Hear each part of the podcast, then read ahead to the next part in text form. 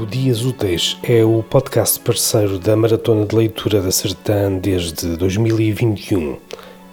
Quando falta menos de um mês para o início daquele que é o maior evento de leitura em voz alta organizado em Portugal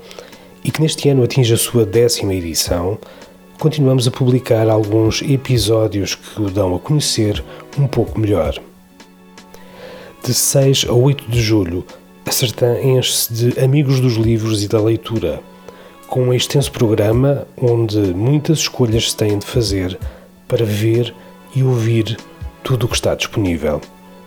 Hoje, a segunda parte da conversa com os dois organizadores da Maratona de Leitura, Ana Sofia Marçal e Rui Lopes.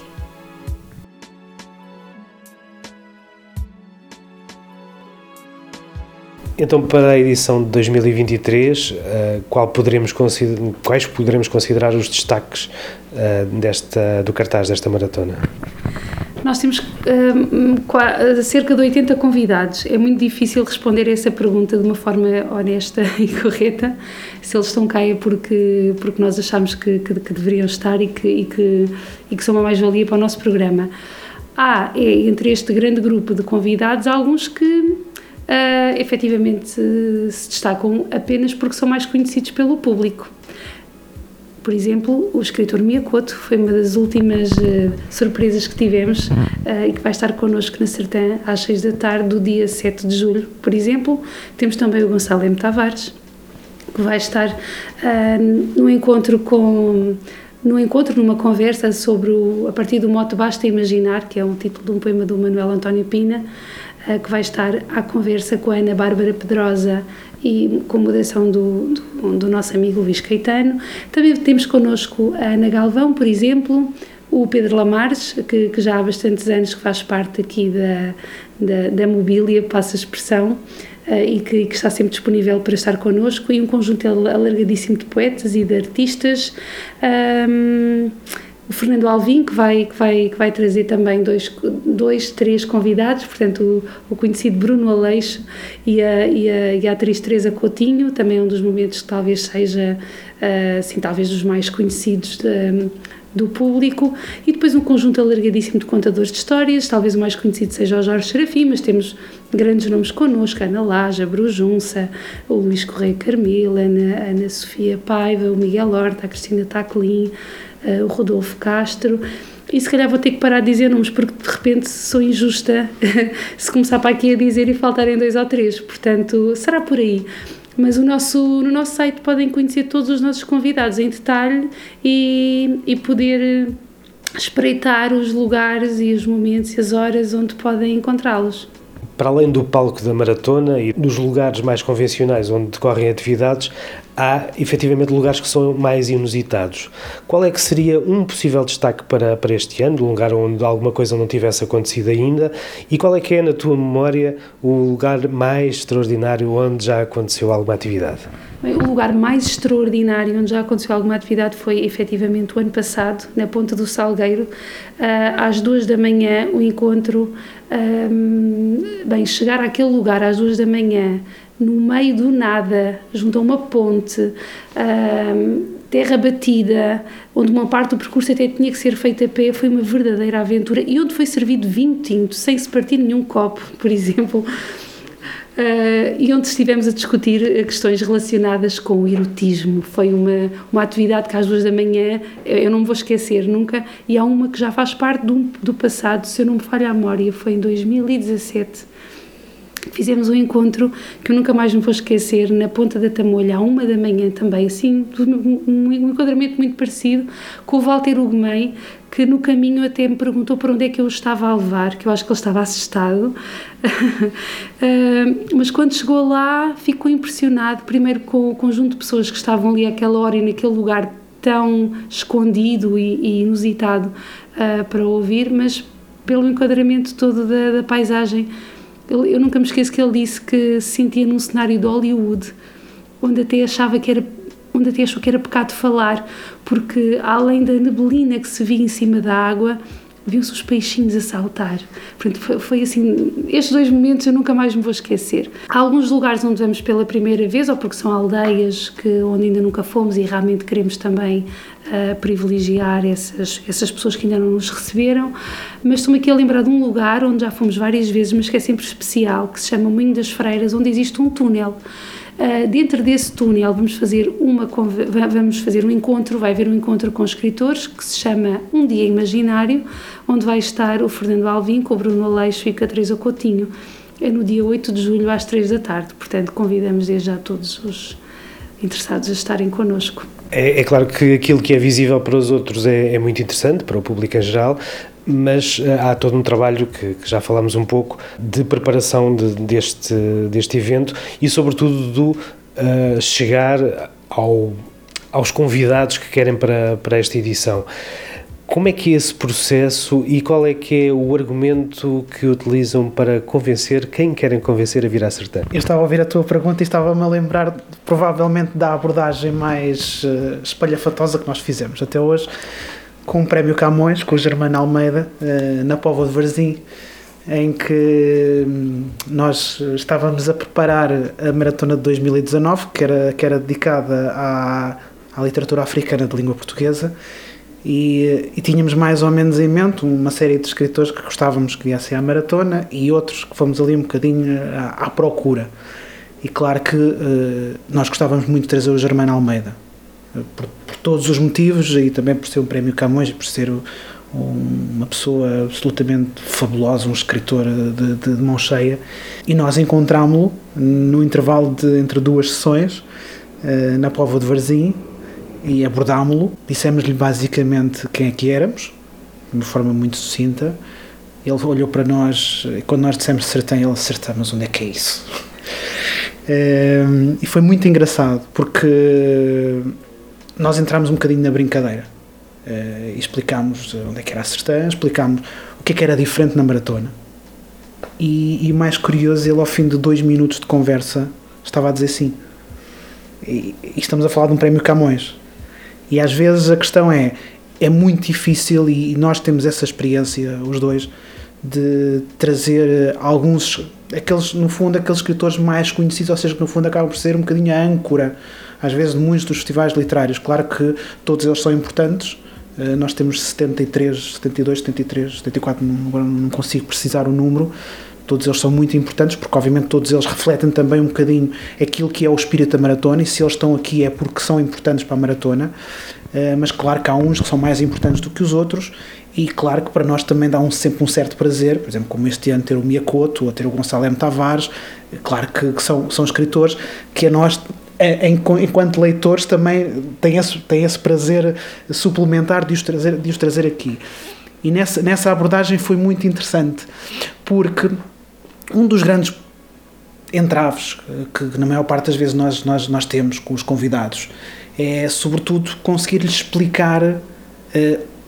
quem nós somos, o que é que nós estamos a fazer e onde é que nós estamos a fazer. Uh, e, e, para eles uh, ficam sempre assim um bocadinho,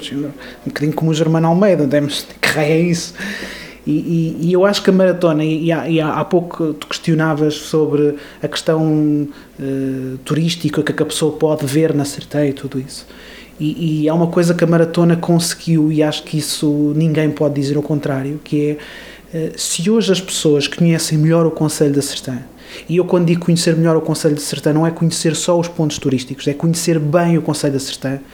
muito se deve também à maratona Há pessoas que, que da Sertã, do Conselho, que vêm às nossas atividades e no final viram-se para nós e dizem: eu, eu vivo aqui há 50 anos e nunca tinha vindo a este sítio. E este sítio está a 5 km da minha casa. E a maratona fa faz isso. A maratona leva as pessoas de fora a conhecer a Sertã, mas também leva as pessoas da Sertã a conhecer a Sertã. E portanto tem essa dupla, essa dupla função. Para terminar de, de responder à tua pergunta, é, é um desafio enorme trazer, trazer estes convidados todos. é, é, é é sempre difícil convencer alguns a vir, eh, mas eu acho que nós temos os argumentos certos e a maratona também começa já a ter esses argumentos, porque já não é só uh, aquilo que nós dizemos, é também aquilo que nós já levamos. e a maratona é uma identidade, a maratona tem uma identidade, a maratona tem um legado e claro tem já há 10 anos de, de, de, de edições, de 10 edições, uh, que, que, no fundo nos garantem um bocadinho aquela, aquela, aquela ideia de que uh, não, temos aqui uma ótima ideia, vocês venham à Sertã que vão participar num evento literário excelente. Não. Uh, estas pessoas já participaram, adoraram, por exemplo, esta, esta história do, do Walter Ugumem é um bom exemplo disso e podíamos, podíamos aqui lembrar outras de pessoas que estiveram e que depois no, no fim só têm bom, bem a dizer da maratona. Eu acho que isso é, é, é muito importante e isso às vezes a, a maratona é, é, muito do. Nós não, não procuramos aquele, aquela divulgação massiva porque também sabemos que ela não vai acontecer, ou seja, nós não vamos estar nos grandes meios de comunicação durante semanas a falarem da maratona, a dizer vão à maratona e tudo isso. Mas nós, se conseguirmos fazer um trabalho que eu acho que é o trabalho que nós temos tentado, temos tentado fazer ao longo dos anos, que é um bocadinho passa a palavra. Nós, daqui a dois, três anos, as pessoas vão acordar e vão perceber que é um evento fantástico no centro do país e muitos vão pensar, mas como é que eu nunca ouvi falar naquilo? Uh, pegando nas tuas palavras, uh, eu queria também uh, colocar esta questão que é como é que se torna um evento deste, já desta dimensão e que tem a ver com uma área que não é para todos, a área da leitura obviamente não é principal, o principal interesse de toda a população, como é que se consegue transformar este evento para a população do Conselho, para a população da Sertã. Uh, já falámos, obviamente, da, da, das festas nas aldeias, uh, já falámos dos vários eventos dispersos um, um pouco por, por, todo o lado, mas como é que, uh, por exemplo, a população estudantil está ligada a este evento? Nós costumamos dizer, às vezes até em tom de brincadeira, que a maratona de leitura é também para quem ainda não sabe que gosta de ler, não é? Nós já uma vez isto saiu assim sem querer uh, e, e, nós começámos a usar esta, esta frase às vezes para explicar um bocadinho que realmente esta maratona de leitura é para toda a gente. Bem, os convidados são efetivamente um, uh, um talvez o segredo, um dos segredos de, do sucesso da maratona de leitura, porque há pessoas que estão aqui uh, de quem já se ouviu falar e as pessoas têm normalmente tendência ou curiosidade de quem está cá a estar, a estar presente. E dentro dos convidados do grupo todo, há, há um grupo especial e que talvez seja um, que ajuda a responder um pouco a essa tua questão, que são os contadores de histórias.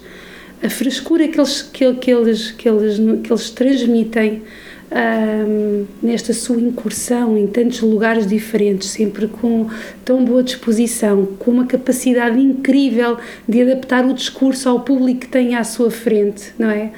Uh, eles trazem realmente esta parte da, da, leitura de uma forma completamente nova, nova não, desconstruída, animada, divertida, e às vezes as pessoas nem sequer se percebem que estão a falar de livros e leitura quando se estão a ouvir. Portanto, há aqui uma certa subtileza também, acho eu, talvez, em algumas atividades que, que, que acontecem na maratona de leitura, Uh, e, e, não vou esconder que esta, o facto de nós irmos ter com as pessoas também uh, faz com que um, as pessoas participem, não é? E há uma, e há, há uma mobilização no território, não, não nos podemos uh, esquecer de, de falar das juntas de freguesia, por exemplo, que tem um papel muito importante na divulgação de tudo aquilo que, que acontece nas aldeias, nos seus territórios e, e vão ter junto das pessoas e convidam-nas a estar presentes e transportam-nas se for necessário. Portanto, é, eu penso que é, que é talvez um pouco por aí uh, que, que, se possa ajudar a explicar este envolvimento, porque é sempre muito bem disposto, portanto, não há. As atividades não são aborrecidas e uma das coisas que, que caracteriza este festival literário, portanto, é, não existe outro festival literário em Portugal em julho, nem em agosto. Isto é, é, é, confere logo características uh, que mais nenhum tem. Uh, não, não me esqueço de há dois anos, uma pessoa que estava na plateia a ouvir, a escutar uma sessão sobre poesia, estava o Nuno Camarneiro, o Vasco Gato e o Renato Felipe Cardoso ali na, na, na, barragem do Cabril. A dado momento estava bastante calor, mesmo sendo ao fim da tarde, e uma, e uma das pessoas do público decide dar um mergulho na ribeira. Dá um mergulho, refresca-se, estende a sua toalhinha onde estava e volta para escutar. Portanto, a maratona permite tudo isto por isso é efetivamente, apesar de ser um evento dedicado à leitura, uh, esta frescura, estas possibilidades todas que acontecem, uh, eu penso que, que, ajudam a explicar o sucesso e o número sempre crescente de ano para ano uh, da adesão a cada atividade. Já foi dito também que, que a equipa é pequena, faz um evento enorme com, com, com um número reduzido de pessoas a, a trabalhar nela. Uh, mas há também uma possibilidade de ajudar a maratona uh, participando ativamente. Sim, pronto, efetivamente a equipa é muito pequena e nós não fazemos só a maratona de leitura, não organizamos só a maratona de leitura, não estamos aqui apenas a atender as pessoas na biblioteca no atendimento regular, há uma série de outros projetos a acontecer uh, e realmente nós não somos 10 pessoas sequer aqui, aqui dentro, em horários alargados e a trabalhar ao sábado também, e, e, e, a maratona de leitura só, durante aqueles três dias, acontece porque há uma mobilização de recursos que vem de dois setores principalmente da Câmara, que é do setor de educação e do setor de turismo, uh, e, claro está, de um grupo de, de voluntários que de, que de, ano para ano uh, se têm associado a nós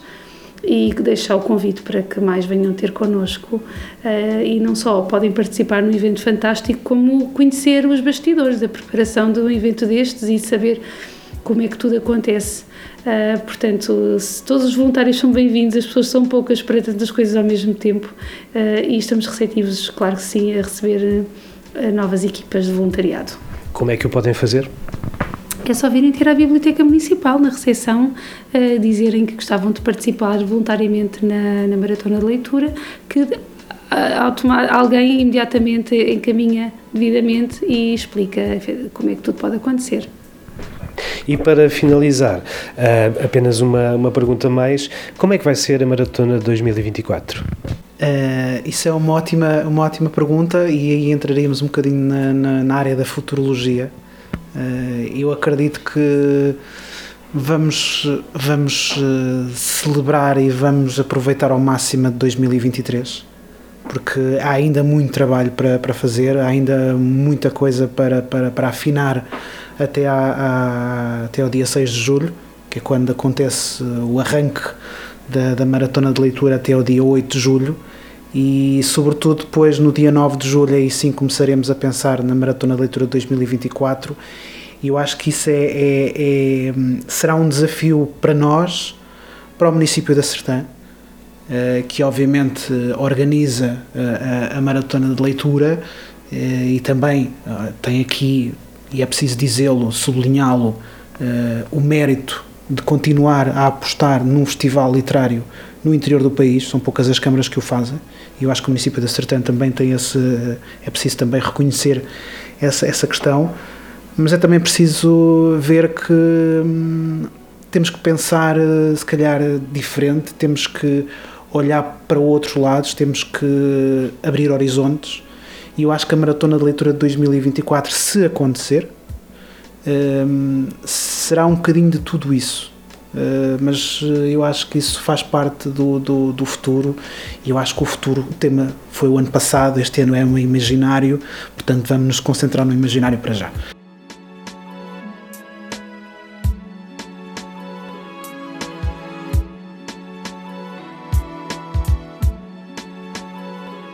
Este episódio foi gravado e editado por mim, Filipe Lopes.